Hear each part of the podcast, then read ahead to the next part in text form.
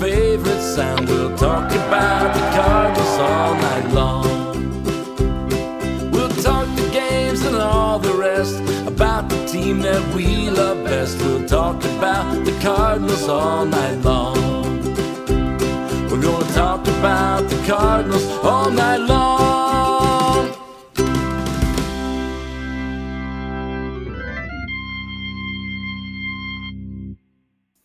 Good evening. Welcome into the latest edition of Meet Me at Musial. I'm your host, Daniel Shoptaw, C70 at the bat at C70 on Twitter. Alan's still out. Looks like he'll be back uh, the second show of June. Uh, but until then, we're filling in with quality guests, and that includes our friend Ben Godar, who's joining us tonight.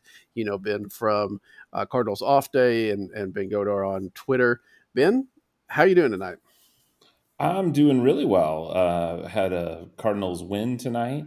Got to see a top prospect in the organization debut. Can't ask for a whole lot more than that. Yeah, that's a and that's a heck of a birthday for you, isn't it? I mean, you know, they is, gave you is. Nolan Gorman for your birthday. The Cardinals really like you. Yeah, thank you. Actually, and I saw somebody posted today. It's the anniversary of the Matt Adams for Juan Yepez trade as well. So a lot of exciting moves on my birthday, I guess. It's, it's a it's a good day in Cardinal history for sure. Um, and I want to we're going to talk a lot about Nolan Gorman, his call up tonight, the the um, call up for tomorrow of Matthew Liberatore, but I we're going to start on the other end of the week because this I really find this this week a little bit fascinating. Is last Saturday the Cardinals were playing the Giants, and we have that you know the play with Yadier Molina reading the Giants' mail and t- throwing out a base runner.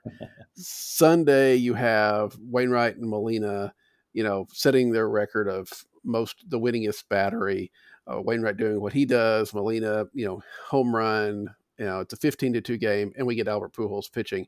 It was old guy weekend last weekend, and then Yeah. to have this weekend with two of the three top prospects coming up, and there was a brief chance that we would had even another one with uh, Andrew Knizner. If Andrew Knizner's concussion had not cleared up, we might have seen Ivan Herrera this weekend too.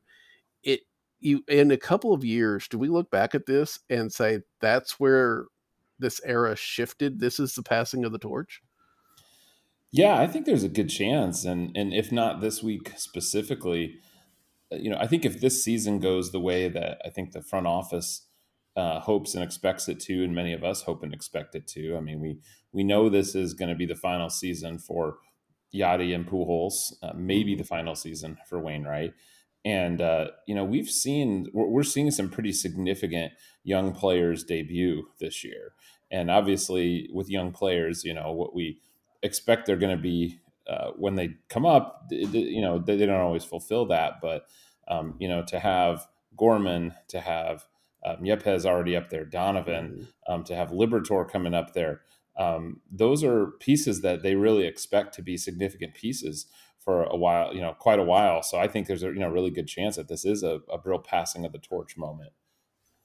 Yeah, it's it's really interesting to see the Cardinals make a move. Well, make not just a move because I mean bringing up Gorman is in and of itself pretty out of character, but to do that and Liberatore this early in the season, I mean we're six weeks in, but still pretty early for the Cardinals.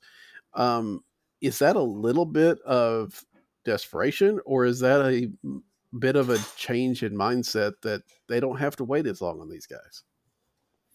Yeah, you know, it's an interesting question, and I, to, to be honest, I think it might have more to do with the the manager than it even does with the front office, Mm. because, um, you know, um, Mike Shildt, I think, was more open minded and creative, certainly than Mike Matheny. But you know, I mean, it's not saying Low bar. Yeah. Um, you know, but but even so, I think one limitation that we definitely saw from Mike Shildt was he liked to have guys in roles, right? And you know, you know, he kind of liked to, you know, guys to find a spot and then slot him into that spot. So that was how, uh, you know, you had a guy like Tommy Edman come up, um, you know, kind of not a not an uber prospect, you know, a guy who I think myself and I think many people thought, well, this is more of a utility type guy, but you know, made a splash early and, you know, just got cemented in um, to uh, second base and, you know, and lead off uh, relatively early in his career and, and you know, I kind of stayed there. Um, and, I mean, that's just one example, but there was definitely this preference for having guys in roles. Mm-hmm. And I mm-hmm. know one thing that uh, Ben and I have talked about on Cardinals off day is wanting to see the Cardinals move to something more like what the Dodgers have done for years. And you just you think about these these Dodgers teams, which are totally stacked, but they're just also um, really just so much flexibility in terms of who's playing, and you know a lot of guys playing multiple positions. You know, I mean, what position is Max Muncy going to play? What position is Chris Taylor going to play? What position was Kike Hernandez going to play uh, when he was there? Um, you know, uh, all of these, uh, you know, all of these different guys uh, moving around, playing different positions, um, just a lot of flexibility. And I think you're you're seeing the Cardinals starting to look that way just in the last week or two. Um, you know, with Yepez and Donovan up there, and now adding Gorman into the mix too. Um, they certainly have the raw ingredients to do that, and I, I hope that's what we're going to see. And I and and so just to kind of get back to your original question there, Daniel, to me that might almost be why maybe they are bringing a Gorman up a little earlier than expected because, um, you know, uh, Oli Marmol knows how to use a guy like that. Mm-hmm. Yeah, I think that's very fair. I think we've seen. I mean, we've already seen more lineups this year than we have probably in the last five, four or five, right? Um, mm-hmm because he is playing. You know, depends on who's hitting left, who's hitting right. You know, um, people not necessarily locked into a certain spot depending on the day. Um, and we've seen him. We definitely have seen him be open to playing young guys too. I don't mm-hmm. know if Juan Yepez had come up at a different spot, if he would have still not gotten a day off yet, right? I think he's played in every game since he's come up, and I don't know that any manager of the last little bit, uh, you know, maybe mm-hmm. maybe La Russa would have, but I don't, you know, I don't know that even La Russa would have played him every day as he was getting used to the the league. Uh, Marmol's a, a different a different cat, if you will, and uh, I, I do. I think there's a good point that they probably trust him a little bit more with being able to use these guys correctly than they have in the past. Well, and it, you know, it's interesting to me too, and it, we have such a small number of you know games to really judge mm-hmm. Marmol on, but it's in the last couple weeks, it's really shifted from what it was even at the beginning of the season. You know, I mean, I mean, you think back to, I mean, how many games did Lars Nootbaar get into when he was up with the team? I don't think he got into his first game for at least a week and a half or yeah, so. Yeah. And you know, it was you know it was O'Neill, Bader, uh, uh, Carlson, you know, across the outfield, you know, every game, you know, forever. I mean, there was really, um, it was pretty rigid for the first, uh, you know, three weeks or so, if not, you know, most of April. And so, I mean, honestly, that was I, that was one thing I looked at, and I was kind of like, oh, geez, you know, this is, uh, you know, uh, looking a little more like more of the same. But it, it has really changed gears in the last few weeks, uh, and I, I think for the better and and part of that is by necessity, of course. You know, Tyler sure. O'Neill, between him struggling and now with the shoulder issue being out, you know, has forced a little bit more um, creativity in the outfield. But um, even so, I think you're right. I think that he has been more flexible. We, you know, they have not necessarily been wedded to using Corey Dickerson, even though they signed him to a you know a decent contract, not a real big one, but compared to some of these guys, yeah. uh, and maybe we've seen Pujols a little bit more than we thought we would, but it's not still not been just overwhelming yet. Mm-hmm. So, uh, yeah, I think it's. I mean, first impressions are you know always subject to change, but right now, you know, he's at least in, in step with the front office, and and that probably they get rewarded with you know better players, if you will. Yeah, and and I think uh, you know you kind of harken back to La Russa, and I think back to La Russa as well. Uh, you know, La Russa, I did this at a time when I think really nobody else did it. I mean, you know, Aaron Miles was going to start a game every single week, right? Mm-hmm. And mm-hmm. and you know he he got his bench players into games, and you know he always he one of the reasons I know he always said he did it was that he was going to need them at a certain point. Right and he was going to need him to pinch hit, or he's going to need him to step in for somebody who was injured, and he wanted to make sure they were, you know, ready to go and contribute. Um, and uh, you know, and I don't know, to, I mean, to what extent that's that that bears out, but you know, now really most teams and certainly the good teams operate that way, and we have you know this kind of concept of load management a little more prevalent, and I think it's just generally understood that. Um, you know, even a great player, you know, putting them out there every single game, there's a point where, you know, the quality of their output starts to diminish. And so, mm-hmm. um, you know, and, and, that's to say nothing of platoon advantages, which is something the Cardinals have not really been built for as a team of late. But, you know, now with, uh, and, and frankly, they haven't been built of that because uh, they were, you know, exclusively right handed hitters and then, you know, two switch hitters who are actually terrible hitting from the left side. so um, you know they just they really haven't had much they could do platoon wise, and uh, you know even just uh, Donovan and Gorman really um, you know changes the calculus there. Yeah, yeah, that, that is true. Um, yeah, it feels like I think Tony used to have like 150 lineups in a 162 game season. Oh, absolutely. Yeah, he would regularly. Yeah, but it also felt like, and I don't, I think I went back and looked, and it wasn't quite as strong as I remembered it being. But it always felt like his teams were stronger in August and September, and I always felt that was partly because you know the the big bats had had a chance to rest during the early part, and mm-hmm. the other guys had been able to play enough that they weren't rusty or anything of that nature. Um, you know, it, it was a, it, it, worked for him, and it's amazing that the you know the club went away from that. Um, you know when it was obviously so successful. Yeah, well, I mean, and I, I hate to keep talking about Mike Matheny, um, but you know, I mean, Mike Matheny really managed scared all the time. Mm-hmm. And you know he he would get his Mike's guys who he trusted, and once he trusted them, you know he trusted them uh, completely. And uh, you know you, you just you think about all of the you know Seth Maness and all the other relief pitchers that he just absolutely burnt to a crisp, you know, Kevin Siegrist and, you know, and, and granted, relief pitchers get burnt out all the time, but I just thought Matheny seemed especially guilty of that because it seemed like once he trusted guys, he just would go to them all of the time because he was nervous about going to somebody else. And mm-hmm. you just can't, you know, you, you can't do that over and be successful over, over the long haul. No. And I think we're kind of seeing a shift in that with Marmol too. I start when you started talking about that, it made me think of how we're seeing the use of Helsley and Gallegos, especially over the last little bit. Now, there's still been a little bit of that. Gallegos is going to pitch the ninth, but it feels like it's starting to shift a little bit more to make sure that Helsley pitches the higher inning, higher leverage innings. Didn't tonight. It worked out fine. Gallegos came in and got out of the jam in the eighth, and then uh, threw a scoreless ninth. But it still feels like that's not guaranteed as much um, with the way the Helsleys come along.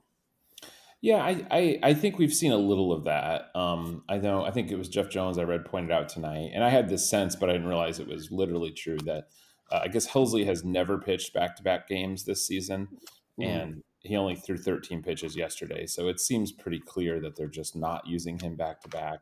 And I think Marmol has had a little bit of that problem that Shildt had kind of early last season too, um, where uh, you know three pretty strong re- uh, relievers at the back of the bullpen, and then uh, a lot of question marks other than that, and so that that's that's tough too, you know, and that was yeah. a something Shildt was criticized of, and you know when he kind of said, hey, you know, like who else do I have? Basically, you know, I think early in the season last year there was a point where that was true. Right. So yeah, that's always something to have to balance, I guess. Yeah, it, it, it makes this kind of feels a little bit like last year, right? Because a number of starters aren't going deep, which means that the bullpen gets used too much, which yeah. means that even at some point in time, even the good relievers start getting burned.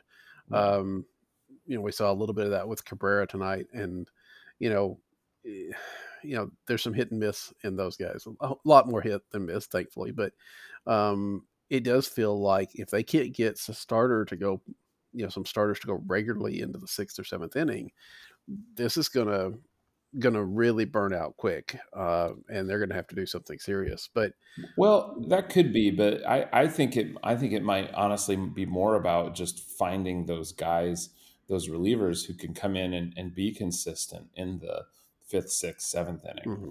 Um, you know, I just I, I, think the way the game is going, guy starters going as deep is not um, you know is is not uh, not as much a thing, you know, as it is. And and you just you think about the kind of guys that they have on their rotation. I mean, you know, do, do you want Dakota Hudson going through the order for a third time, or mm.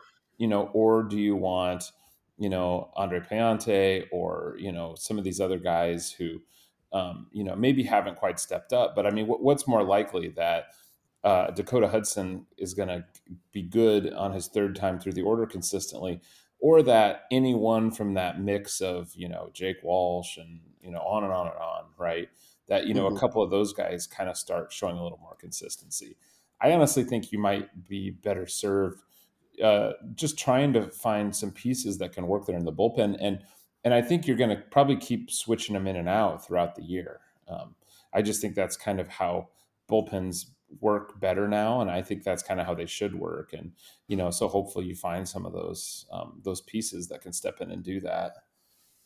Yeah that's that's fair um, and we haven't gotten a chance to see like drew Verhagen very much um, you know he's a guy that could become one of those long guys because i think that's what you're to have to have right is a guy that can at least it's not piggyback starting but at least a guy that you know two or three of those guys that can go two or three innings so that you're not having to use, you know, so many of these guys back to back nights.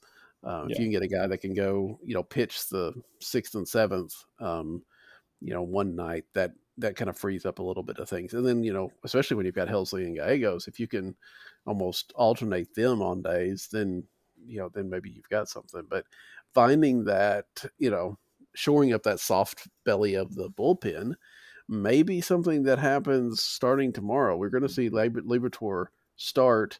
The Cardinals have not committed to him staying up, but the fact that they have to make a 40 man and a you know another move to get him on the roster feels like he's going to be around for a little bit of time.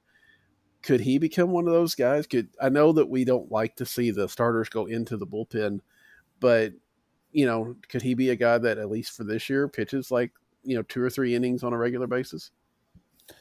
Uh, I doubt that personally. Uh, I, he he certainly could be. You're absolutely right that he could be. But um, I know one thing that I, have said on our on our show. I feel like the Cardinals prospects fall into two categories: Fabergé eggs and non-Fabergé mm-hmm. eggs. And the Fabergé egg guys, they're very careful about how they bring them up. And when they bring them up, it's into a very specific, defined role. And we just tonight saw Nolan Gorman, who's absolutely a Fabergé egg, come in in that situation. And so when he finally got called up, you know, we were told this is our this is our starting second baseman now. You know, this this guy's here to play second base right. regularly. Right. You know, and that's very different than you think about what they do with you know uh, Donovan, Yepez, uh, Bar. Uh, you know, those are non-Fabergé guys, which doesn't mean that the club doesn't think highly of them and that they couldn't you know potentially carve out uh, a long career. But you know, they come up with not a clearly defined role, and they're going to kind of plug them in and find them at bats where they can, and it's sort of up to them to, uh, you know, show that they and, and, earn their way to a little bit more. Um, these Fabergé egg prospects, they're really going to generally they're going to be slotted in, and they're going to get a, a, nice, clean, long run of of, of games and exposure. Um, you know, uh, to start with. So uh, to me, Liberatore is is in that same is in that boat 100%. So um, I kind of expect them to find a way to keep him up. Now it's different with a pitcher, and it, it is it is definitely possible that this could be uh, well, we bring him up to make one start, so he gets a taste of it, but you know, but then he goes back down. But mm-hmm. I just wouldn't be surprised if they find a spot for him, and, and I think even more so, I don't think he's going to go into relief. I think if he if he doesn't, you know, if, if they uh, don't want to keep him up here starting, they're going to send him back and have him starting on at Memphis.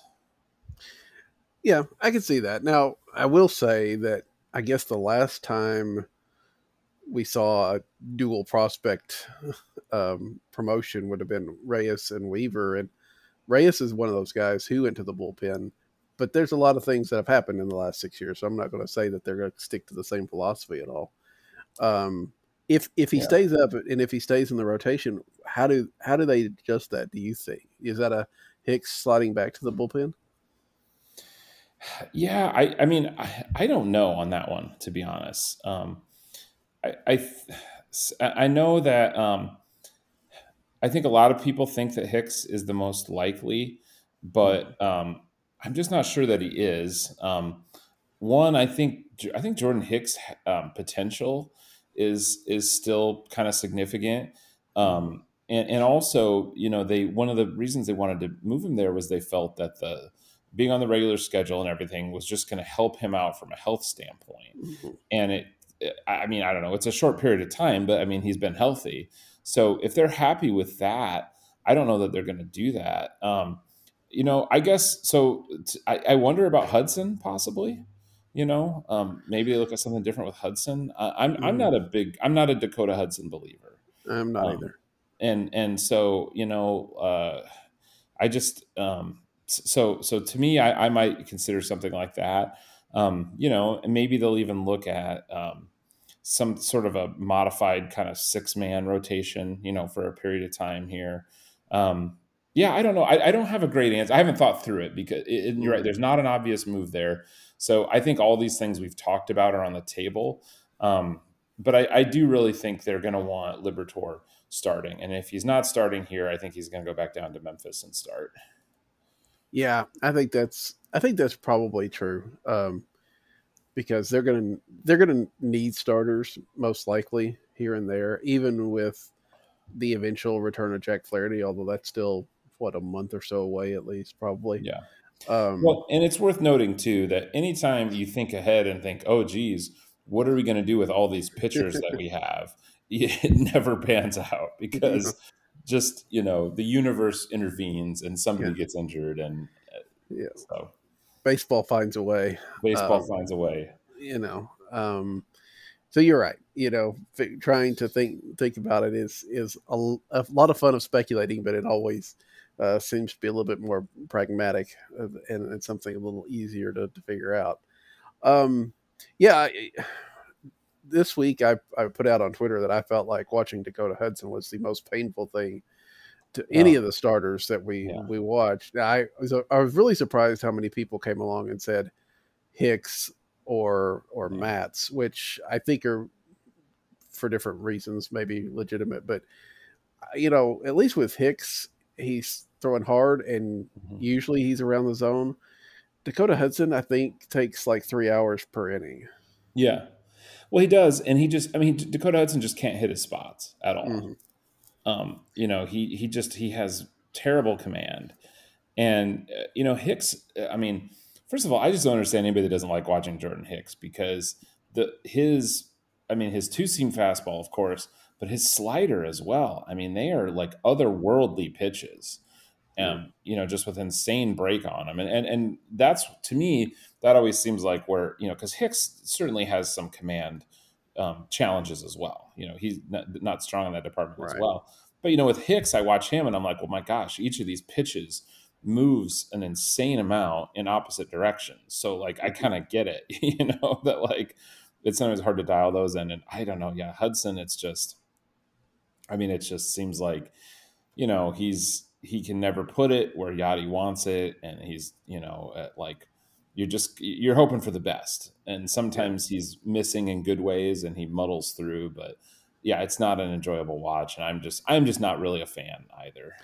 Yeah i mean i think the best you can hope for in a dakota hudson start is like four double plays which means that there's runners on all the time. Um and and yeah I, he doesn't have the strikeout stuff to get out of jams and so yeah, I don't know. Yeah, I've I've never been as high on him as some are, but I also feel like the organization is for some reason very high on him.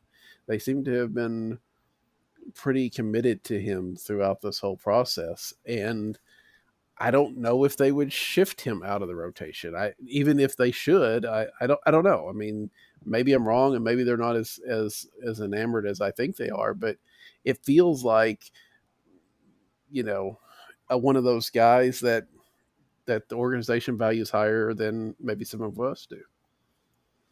I agree. It certainly has felt that way, and I think, um, I mean, I think they're in love with the the ground ball rate, and mm-hmm. you know, mm-hmm. and he he he generates a ridiculous ground ball rate. So that's you know, that's 100% true.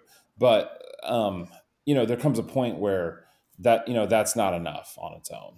And so, um, you know, so yeah, it's there. And, and I think, you know, um, Hudson's got a little bit better, you know, ERA, and I think just might kind of seem like he's better, but I just was, you know, looking it up and, uh, you know, he and uh, Hicks actually has a better uh, FIP um, yeah. than he does fielding independent pitching, not by a ton, but you know, um, I mean, it's when you look at the, um, well, actually, it is a little more than I thought it was. It's like four point well, four versus four point eight.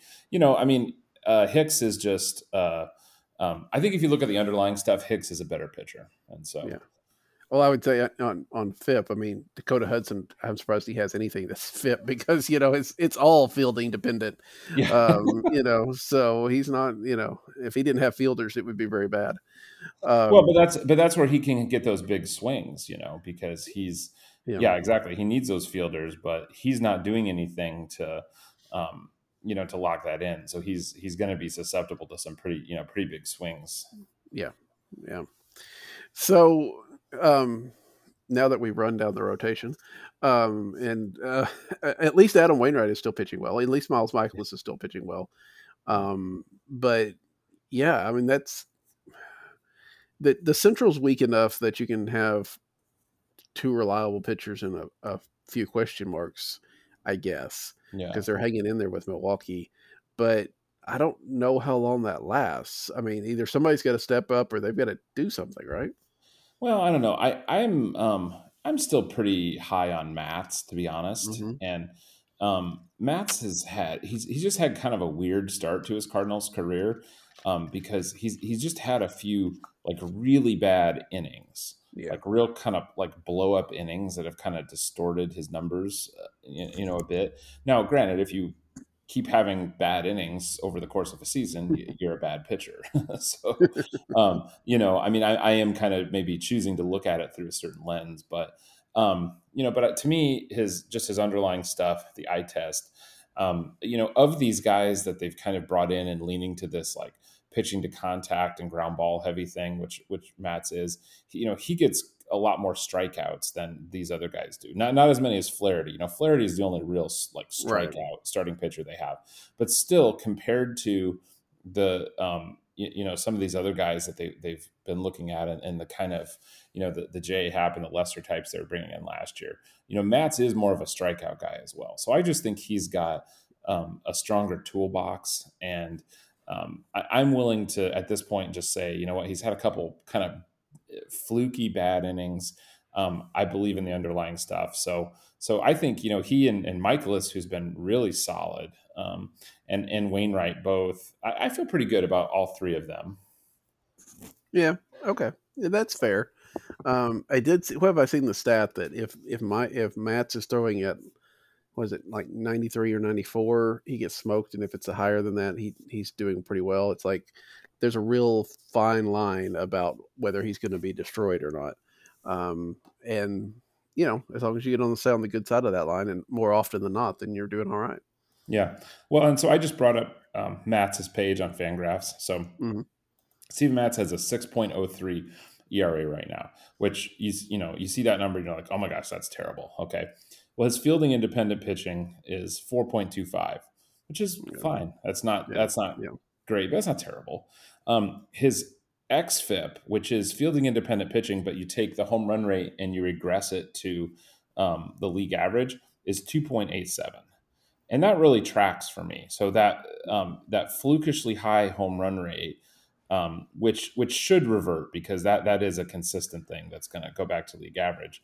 Um, that makes sense to me because when I see Matz pitching, you know, I see now 2.87 is pretty. I I'm not saying he's like you know that good, but but I see a guy who looks more like that kind of skill set, certainly than a 6.03 ERA type guy. So, right. um, you know, when I look at that, I think, yeah, you know, like this is, um, you know, I, I just uh, I, I see reason to be um, to be optimistic there.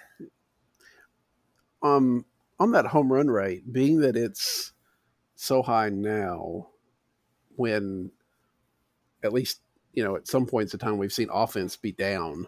Is mm-hmm. that any concern? Because you know we've talked about you know whether the you know I know I asked you all the question for the off day whether offense would improve as the as the weather got warmer.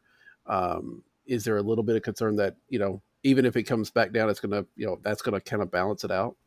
No, I don't think so because I, I think home run per fly ball is just it. Um, Standard. it, can- it can skew, but it, it'll tend to revert back. Honestly, this was one thing last year. Um, if at the All Star break, if you looked at um, Alex Reyes's numbers, um, you know his ERA was was was pretty good. Um, his his FIP was definitely worse, but not maybe not like panic. But his his xFIP was terrible. His xFIP suggested he had been really lucky on fly balls, and sure enough, the second half of last year, that was what really you know it kind of swung in the other direction, and he started giving up a lot more home runs in addition to the walks and just some of the other things that were already problems with him. So, um, I, I, I mean, I always take a look at XFIP. I think is a really good just number to kind of take a look at. To um, you know, if you're projecting ahead and thinking, okay, well, this is what I've seen up until now, results wise, but underlying that, what can I expect going forward? Okay, that makes sense. Um, I can go with that. Um, before we leave the pitching side of things, let's we do get Liberatore tomorrow. We've talked about that, but the Cardinals haven't done the moves to make him on the roster yet. You know, they called up Gorman. They've announced that Liberatore is going to start. They still got to get him on not only the you know the regular 26 man roster, but also the 40 man roster. There are a lot of different ways the Cardinals could do that. They could do a lot of really easy moves, a lot of simple moves, or they could let somebody go out of the major league roster. You and I were talking before the the show. As much as everybody seems to be jumping on the TJ McFarland bandwagon, you just don't think that's the way they're going to go. Well, um, I mean, they you know they did they signed him to a two year deal, Mhm. um, and it was not a, an expensive two year deal. So I don't think it's off the table. And, and you know, and if he keeps pitching the way that he's pitching, he will be released this year, and that they'll eat that. Um, you know, that's just kind of the way that'll go to. But um, I know that's something that they will kind of um, keep at arm's length as long as they can. So it wouldn't shock me if they did that, um, but it's not the probably the move that I most expect. So, um, but I don't, you know, I to be honest, I haven't really thought through exactly what I expect them to do. Um, you know, they have a number of um, just the kind of back end of the rotation guys. Um, you know, I mean, honestly, I, I'll be honest with you. Like, I have to bring up their roster and kind of remind myself, like, is Packy Naughton up right now? Okay, no, he's down. Is Jake Wall? Okay, yeah, Jake Walsh is up right now. Nick Wittgren, you know, like Kodi Whitley, like, uh, you know, there's enough of those kind of interchangeable guys. It takes a little bit of you know a reminder, like, okay, who's up right now, and then um, etc. So I wouldn't be surprised to see one of those kind of guys move down, and then for the 40 man spot, and I think you suggested this before we were talking, but I wouldn't be surprised to see Kramer Robertson um, maybe uh, you know moved off the 40 man and kind of passed through waivers. I don't think he's somebody that would probably get a get a waiver claim. Um, so yeah, I don't know. Do you have any th- any thoughts? I, I didn't really. I haven't looked ahead enough to really think. Oh, this is what I expect him to do. Yeah, I don't. I really. I mean, yeah, Robertson makes a lot of sense because he's had his time. He's probably not going to get a shot again for a while now that they brought Gorman up because the middle infield is a little bit crowded. Um, especially if for some reason Paul DeJong started hitting in Memphis, which has not happened yet. Um, so I could see them dropping him off and try to sneak him through waivers, and he probably does because I don't think he's necessarily, you know, this like you said, he's not one of those top prospects. He's one of those nice organizational pieces. Um, you know, they picked up TJ Zeuch um, a couple, of, you know, what last year, year before last, Mhm. and he's still never really ever been rumored about call, getting called up, even in certain spots, even though he's been on the 40 man. yeah, That's a guy that maybe, depending on what they think of him, maybe they let him go. Um, yeah, I, I don't think it's anything int- really interesting. And you're, and you're right. Probably it's you know probably Jake Walsh goes down. Um, I would no, I think he's probably the one with options that make sense. The only other option, the other thinking would be, in my mind, if they wanted to let Pallante get more innings and go into the starting rotation at Memphis. But yeah. um, but I think is- if they did, go ahead. Oh, that'd be. I mean, and that'd be interesting. I mean, I would be kind of intrigued by that. But you're And right. I don't if think that w- w- knowing that they're kind of struggling in the bullpen, and he until just his kind of most recent outings had been a, actually a pretty reliable guy out there. yeah. Yeah, it's, it's harder to imagine them letting that go. I would say that if they did that, if they sent Pallante down for the, especially for to make me become a starter, they plan on keeping Liberatore up for a little while. Um, yes, agreed. and then he would just kind of they kind of flip flop spots maybe. Um, but like you said, if if they're looking to keep uh, Liberatore on a starting schedule, then yeah, it's it's probably I think Walsh may be the only other guy that has options when I look at this. I mean, you know, I'm people like Genesis Cabrera have options, but you're not going to use them. Right. Um, you know, right now it's it's just those two guys. So I guess um, one of them is probably packing the locker right now. I guess um, and heading out, unless they, do, you know. And I mean, we've seen we've seen it feels to me a little bit like the league's catching up with Nick Wittgren. Um, Mhm. And he's a one year guy that maybe, but you're right. The Cardinals don't like to toss away resources unless they really have to. And I don't Yeah. think they really have to yet. Yeah, and I'm a big believer in just in in stockpiling low end bullpen arms, and Yeah. so uh, you know I was really in favor of the way they built this bullpen and going out and getting a you know a Wittgren and a VerHagen and you know just all these type of guys um, because I just think that's what you see. That's what you see teams ultimately being successful with, and then yeah, ideally you keep them around as long as you can because yeah, Wittgren hasn't really looked anything great right now, but you know you know he could suddenly um, you know kind of recapture uh, something and uh, you know do well. I think about uh, uh, Webb, you know, and how many years was Mhm. Webb on the team, and it was like he was, and I think he was passed through waivers uh, definitely at least once, maybe even twice, right? yeah. Because he just Yeah. You know like lost it, and then nobody claimed him. He went down and and sort of refound it. It was like, oh, okay, he's back to being a serviceable lefty ground ball guy, and then he'd come up and you know, perform in that role for, you know, maybe a couple months and then he'd you know, kind of lose again. That's just kind of how these guys are. So, Yeah. Yeah, I think that's that's right. And you know, if you've got when you if you get games that we've seen some this week, right? The the big blowout games, one way or another, those are the kind of games you can let a, a Wittgren pitch, you know, an inning Yeah. or two, and he's not going to hurt you. And then you save arms, better arms for for better games. Um, it's just if you have a run of, you know, yeah. five to three games is when it kind of comes back to bite you. But um, I mean, you can always use Pujols. I mean, I guess Yeah. I mean, you know, he- now that he's got knocked the 22 years of rust off, he should be ready to to bring the heat this next time. Absolutely. Absolutely. Yeah. We only have a very small sample size of Pujols on the mound. So I don't think we can draw any conclusions about, you know, what he could do if they, you know, gave him 60 innings uh, over the course of the season. And I mean, you know, and and uh, um, you know, as I'm sure he would tell you, if they turn that double play, he's he's got a zero ERA, and you know, Absolutely. um, is really starting on his next career. Yeah. But see, that's, that's why you got to get some strikeouts. Otherwise, you're just too Yeah. dependent on your defense. So I that's hope, true.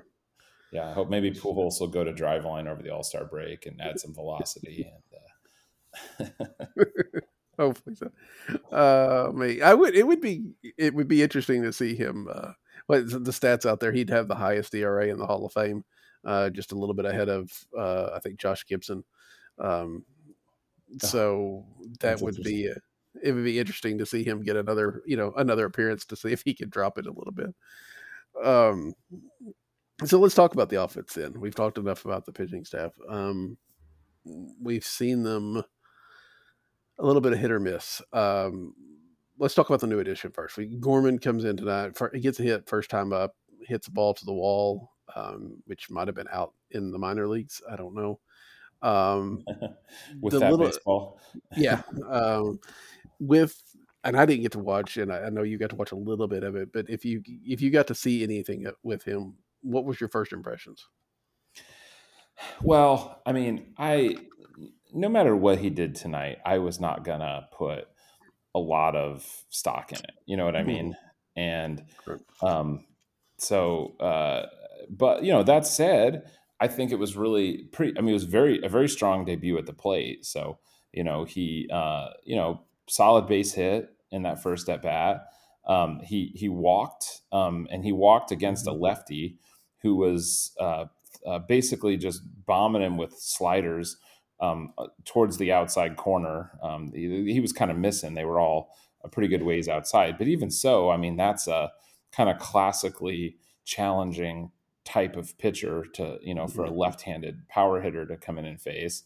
Um, yeah, and that ball, I mean, he off the bat, I, I thought, oh, he got that, and it just it kind of died at the warning track um, on him. So yeah, so you know, again, it's just it's just it's one game, it's a few at bats, but uh, but you know, he looked good, and and not, and if you've seen him hit the minors, you uh, you expect that he's going to look good at some point in time. Um, defensively, I didn't see a ton. He turned a double play um, in the first or second inning early in the game, mm-hmm. but pretty good. Um, the only other play I, am really thinking of, there, there, was one play where he moved to his left had a kind of a short throw to, to uh, Goldschmidt and and pulled Goldschmidt off the bag. You know, made a pretty terrible kind of throw there. But again, that's two plays, right? Just can't mm-hmm. read that much into it. I mean, Edmundo Sosa is a pretty good infielder, and he hit the umpire with a throw one time. So, right.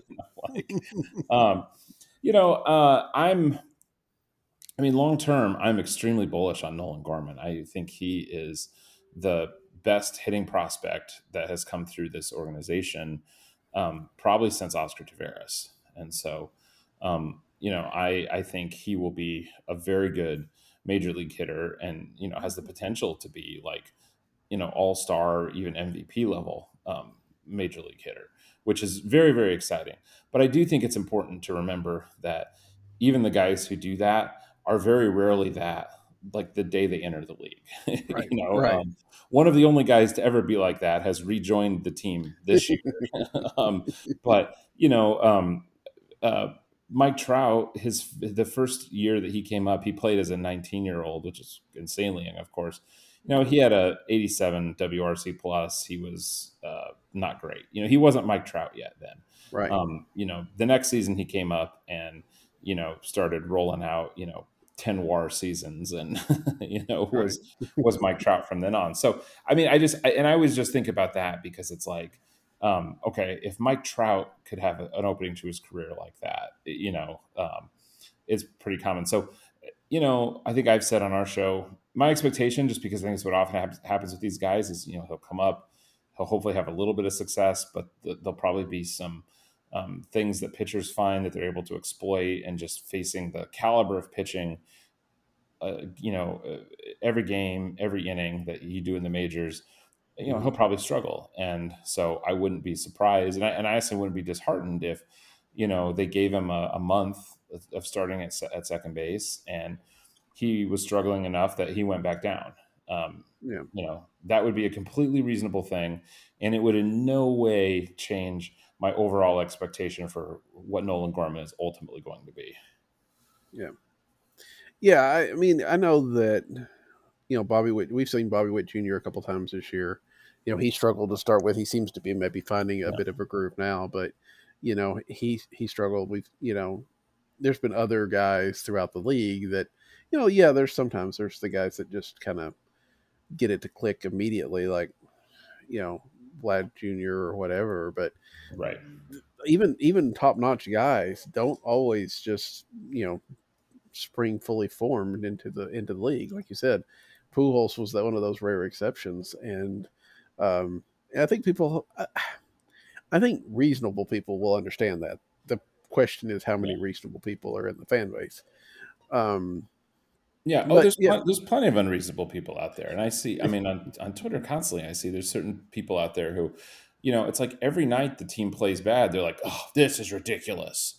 Like mm-hmm. I am so personally aggrieved at this.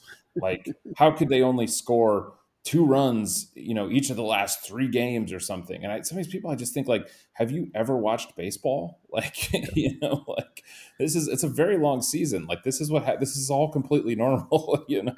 Yeah. Yeah. I think uh, we've, I've talked, we've talked about on the show before. I think that, that there is a definite, um, there's doing a definite shift into a football mentality.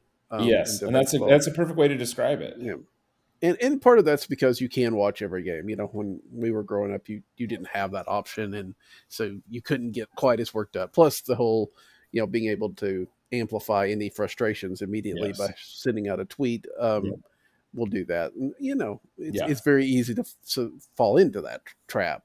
Yeah, Um, no, it's it's a it's a perfect storm for angry numbskulls.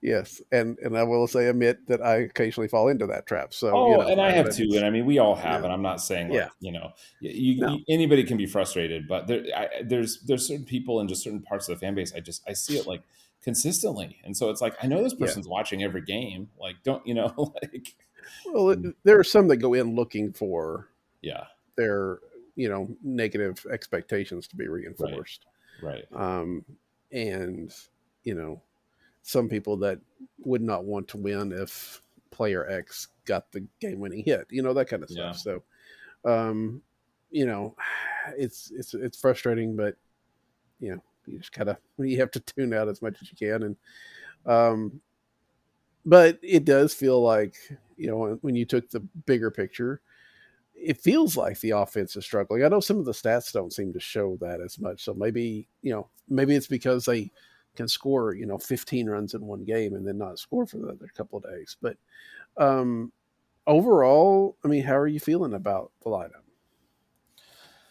Um, I'm really, a, I I feel pretty good. Um, I I felt pretty good coming into the season, and I would say I still feel pretty good about this lineup. I think it's a, I think it's a deeper lineup than they've had for a, a very long time, uh, and um, you know I re- I recognize, you know, not everybody is hitting at the way you'd like them to right now, but again if you've watched baseball, you understand that's how it goes. So, Mhm.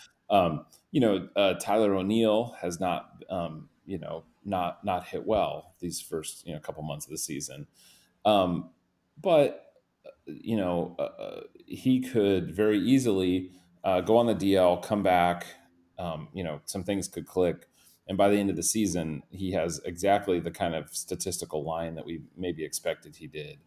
Uh, you know that wouldn't surprise me at all. So um, you know and if he doesn't i mean uh, and he's he's just really less than we expected this year well it's a baseball team. You have to expect that some some pieces aren't gonna you know really perform as well as you hoped. Um, you know paul dejong obviously um, you know has been sent down now and you know just wasn't really able to kind of iron out the you know the issues that he was having. Um, you know, so I mean, but like you know, those aren't like major um, catastrophes that I'm describing there. Um, and you know, the one thing that I think uh, it's just important for everybody to understand is how bad the offensive environment is right now in general. Right. Um, you know, we I, I you probably saw uh, a week or two ago. Some, I forget who it was, but someone um, you know put out the the league average batting line, and it was almost exactly equal to uh, Miguel Cairo's league um, Yeah, you know yeah. career averages. so like that's the thing is I think if you look at the Cardinals and you're like, gosh, this team doesn't seem like it's really hitting. It's like, well, the entire league on the average hits like Miguel Cairo. So you know what are you comparing him to? Um, I think the Cardinals are you know around like 20th or something like that. I haven't, and I haven't looked for the last week or two, but you know somewhere somewhere around there in terms of um, just kind of overall like offensive production.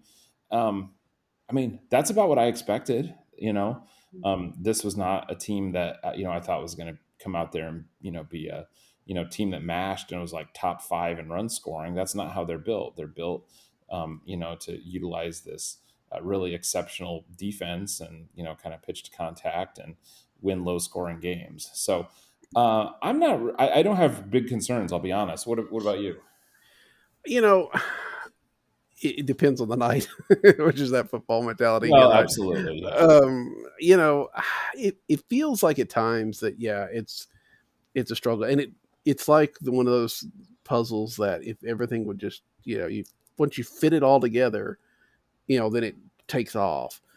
But it's you know it sputters when it's only got you know here and there. But yeah, I- I'm I'm looking at just the overall team stats um, for this year.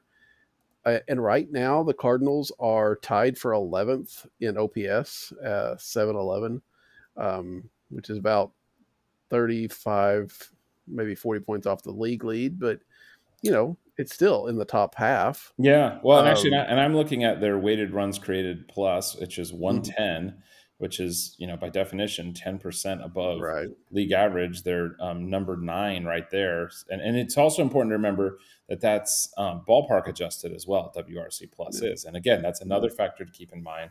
Busch plays as one of the most extreme pitchers parks in the league right now. Right. So, right. so yeah no that's that's i mean they're actually better than kind of even where my perception was of them. Yeah i mean just just you know basic runs scored they're eighth and, and one run out of seventh. Um, yeah. So yeah, I mean they're they're doing, of course, again, and that's it's hard to because we see that we right they've they've scored 15 against the Giants. They've scored. I know they've had at least another game, um, or two or three this year that you know they've scored a whole lot of their runs. You know when everything clicks, it's great. Yeah. Um, but then you have the nights that doesn't, and I think some of those nights have been frustrating because, like the game against the Mets, you know, they come back and they make it six to four, and then all of a sudden the bullpen blows it. And so, yeah, that a lot of that's on the bullpen, but you still get a little bit frustrated that the offense didn't maybe push its way, you know, into the tie or something before everything went went to pot. Um, yeah. Well, and, I mean, just like every season, you know, they're built to be like a 88 win team. Right. You know, that's that's the kind of team that they build. And sometimes through good luck and savvy moves during the off season, you know they push that into the low 90s but that's about it um, mm-hmm. and you know if you watch a team that's uh, you know around there i mean that, that's not that much higher than 500 right and so right.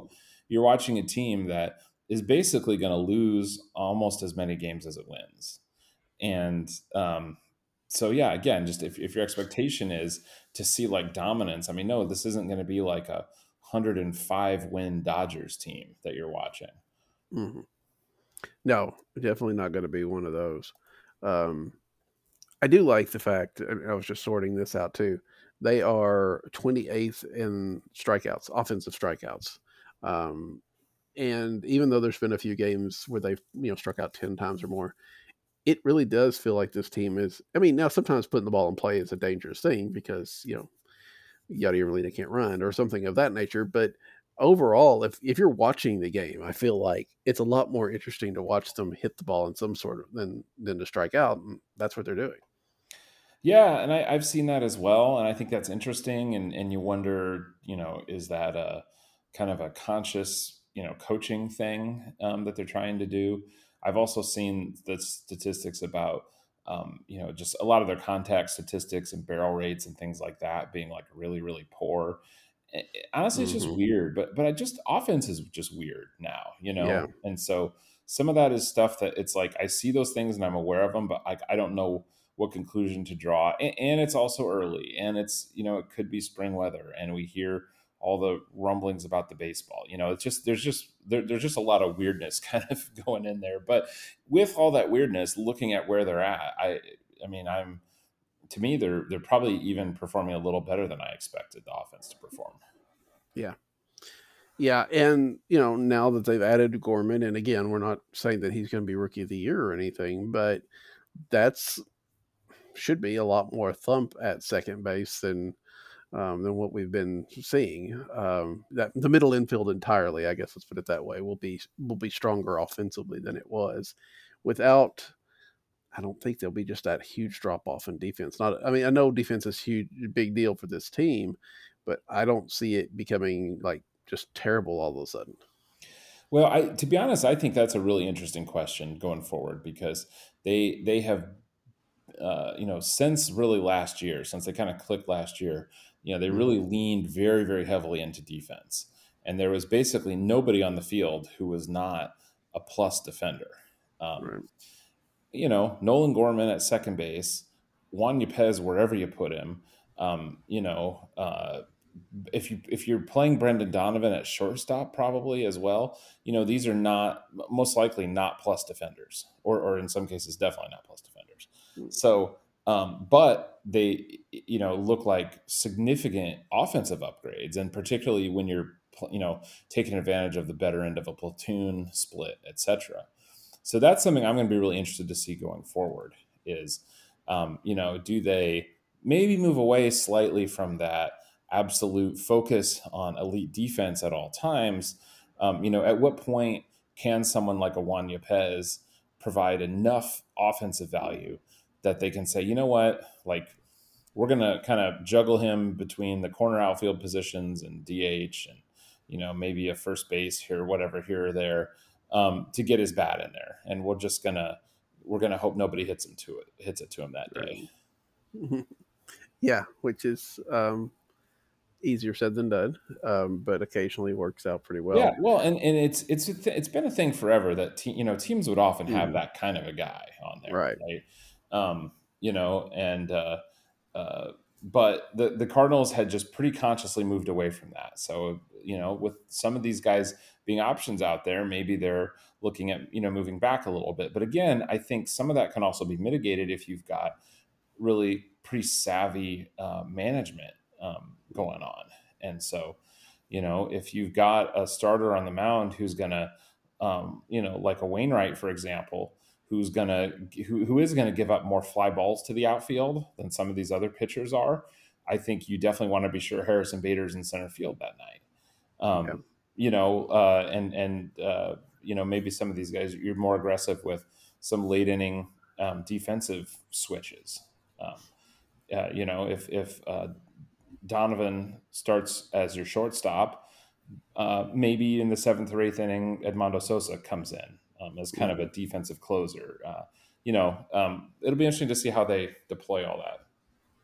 Yeah, and I, I, was just kind of thinking, you know, down the road, not this year, but the next or the next. You know, some of these guys are coming up, like Jordan Walker or Masyn Winn. I think they can. I mean, they're not, you know, shabby in the field, but they're not necessarily Gold Glove. They're there for their bats. It's going to be interesting, and you know, Ivan Herrera. You know, if he takes over it behind the plate, you know, he's obviously not Yadier Molina, but mm-hmm. who is, um, you know, they're going to have to somewhat change the paradigm just for getting those guys on the field. Uh, again, you know, they're not going to necessarily be butchers. It's not like the Phillies or anything, but you know, it's still going to be a, a difference, which may change the philosophy of the team a little bit. Yeah, I wonder about that as well. Um, now Masyn Winn, I think, is a superlative defender. Yeah. Okay. Maybe yeah. he's gonna. he's athletic enough to. Yeah, yeah, but um, uh, no, but there's there's other guys. Um, you know, uh, Moises Gomez, for example. Mm-hmm. You know, the other kind of slugger. I mean, and and, and I, again, I really I haven't watched much of him. I don't know a ton about him. I know he's got a pretty strong arm, but he does not look like a, you know, a, a, a an excellent defensive outfielder. You know, for example. Um, right. Gosh, who's the really the gosh the big the first baseman in Memphis? I'm blanking on his name. Uh, big big Luken Baker. Luken Baker, yeah. You know, Luken Baker is a guy who I look at and I think, you know, does this guy and obviously Goldie's there. There's a whole bunch of other kind of issues as well. Right, but just right. even setting that aside, um, I, I, am interested to see in their minor league system, you know, if if organizationally they really buy into this idea that you need to provide defensive value some of those guys that I mentioned are kind of classic, like bat first to bat only type prospects. Mm-hmm. And and yeah, exactly. The Phillies have a whole team full of them. Um, you know, I wonder if we might see some of those guys traded out of the Cardinal system. You know, um, just yep. if if the philosophy is such that um, you know those guys even recognizing that yeah these guys are going to have value um, at the plate but we don't want to give up the value in, in defense um, in exchange for that. Right. And there's, and like you said, there's only so many places you can hide those guys. And if you've got four or five of them, then yeah, you almost have to move. You know, I think about Baker, as you said, there doesn't seem with, with Goldie, with Yepez, with, you know, maybe Walker coming up, it doesn't feel like, you know, he feels like a piece that could easily be moved and not necessarily missed. Um, yeah, yeah. But yeah, at some point in time, that you know, even with some of those other calculuses, okay, this guy's good, but he's not going to fit what we're trying to do. So let's get something for him. Yeah. Um, be interesting. Um, before we wrap it up tonight, uh, I do want to talk about as I look at this old bobblehead that's sitting here. Uh, a couple of former Cardinals that may have ended their career this year, this week. Um, Carlos Martinez, after being released from the Giants earlier in the year, released from the Red Sox, who had picked him up, and uh, he had not pitched well for their double or triple A team.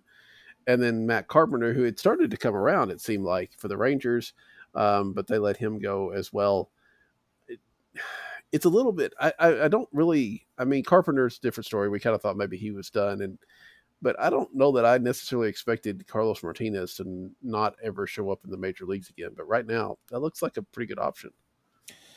Yeah, it does, and uh, it makes me really sad, honestly. Mm-hmm. And and uh, those are those are two of my favorite Cardinals. Um, I'll be honest, um, and uh, there's just the, both of them kind of got to have like a weird sort of um, animosity towards them in like a significant portion of the fan base at points of their career that just really kind of mystified me. You know, if if you look back at um, Cardinals pitchers from uh, you know the, the in the decade of the 2010s, and you just mm-hmm. look at kind of you know total value that they put you know put out there.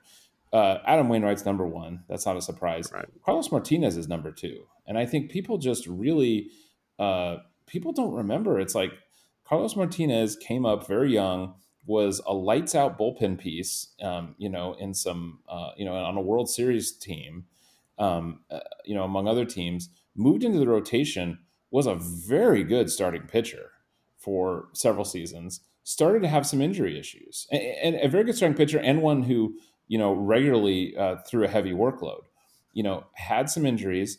Even so, kind of moved back into a bullpen role and was pretty good in the bullpen again and yep. um, you know, and then kind of tried to transition back into starting, and just wasn't really able to do it there. But I mean, you know, pitchers, it's like you know, at a certain point, injuries just kind of pile up, and it's just too much for him to get through. And I think that's just kind of what happened to him, which is too bad. But um, you know, there was a there was a really strong career there, and so I hope people don't forget that. And you know, Carpenter, I think people understand that there was a strong career there even more so. And I think with him, it was more just that that last extension the Cardinals did with him, which was just really, it was kind of an odd choice. You know, yeah. they weren't really, you know, he was, they did it um, early in a season, um, you know, that where he, you know, his contract would have been out at the end of the season. Well, but and, they had an option for the next year anyway. Oh, it did, did and did they? I don't even they remember did. that. They did. They had an option for the next year, but they tossed that and gave him the guaranteed like two years plus an option after that. So. Yeah. So, yeah, and he just, you know, I mean, guy, I mean, the, the ends of careers are just almost always ugly. You know, the ends yeah. of even great careers are almost always ugly. And I mean, you know, Pujols uh, is having a, a, nice kind of part-time swan song here in what he did with the Dodgers last year, but I mean, his last many seasons in Anaheim were not really pretty. Uh, you know, just in right. terms of the amount of time he was uh, you know, you know, still playing full time, not producing at nearly the level he needed to, etc. It's just it's pretty common. That's how things go. But um, I mean, those are two of my favorite players. You know, Matt Carpenter is a guy, and I remember seeing Matt Carpenter play uh, in AAA coming through town here, hmm. and you know, and I just I, I remember very consciously looking at him and thinking, you know, man, this guy can really hit but he just doesn't have much pop. And he's playing like a corner infield. He was playing third base, um, I think, pretty much exclusively at the time.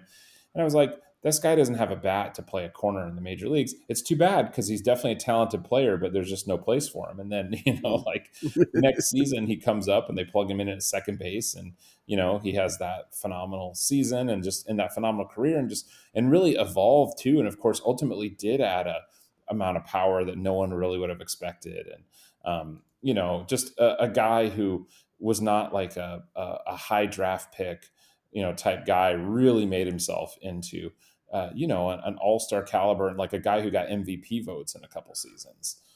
Yeah, yeah, and it's just you know that he stepped off a cliff right after that, and yeah, and it's you know unfortunate. You're right because there are a lot of players that well, and we've seen that a little bit with Paul DeJong although it's not been it was, his has been a kind of a gradual decline from an early start. But you know, there are some players that just don't get that you know glide path as you were talking about with Pujols. They just you know one day they've got it and the next day maybe not, and there's only so many chances you get in this game. Well, um, yeah, I mean, just you know, think about the last you know the last few seasons of Matt Holliday's career, you mm-hmm. know, and he you know he he bounced he bounced around a little bit. He was kind of had a few kind of resurgent moments, right, where he was you know pretty good, but you know was just obviously diminished and on his way out. Um, you know, we had the the tail end of Lance Berkman's career come through St. Louis, and obviously right. he had a moment of real resurgence in, in, a World Series that was very important for us and everything. And actually, you know, played pretty well as a Cardinal and everything. But you know, again, that's another guy who had a, uh, you know, kind of Hall of the uh, of the great, you know, not quite Hall of you know Fame type right. guy. Um, you know, it's just it's just kind of how careers end. But yeah, it is always sort of sad when you see it. And those two guys yeah, given their age and just the track record, and you know, once you're kind of getting released down there, you, you figure it's probably the end. Yeah, yeah. I mean, Carlos had struggled at both um, both times he's been in, in AAA this year. Um, yeah, and you Carlos, know, Carlos isn't that old, so no. you know, you, you, know, maybe Carlos could go and still do something with himself. But pitchers, man, when they're when pitchers' bodies get worn down, you know what I mean? Like it's yeah. tough to tough to see those get fixed. Yeah, and and he's dealt with that. And I mean, in fairness, you know, he said it, Molina said it. There's been a lot of different people with good intent or not saying, you know, his his focus has not always been there. And, you know, I don't know how much he wants to, you know, he may not be the part where he really wants to play baseball either. I mean, he's made plenty of money. Um, I would think. Um, so maybe that's a time where he's he's like, okay, I've given it a shot and I'm, I'm going. I don't know. Uh, could be. Yeah, maybe we'll see him bounce around and, and pick up someplace else. But, um, you know, it, it, it's hard to imagine that. Um, and you know, as you were talking about, you know, Car- how Carlos came up and and all that, it made me think about the one other maybe piece of news that goes along maybe with these guys this week that Alex Reyes had had another setback um, do you think we see him pitch? If if do we see do you think you see him pitch again with the Cardinals this year? And if not, does he pitch the Cardinals again?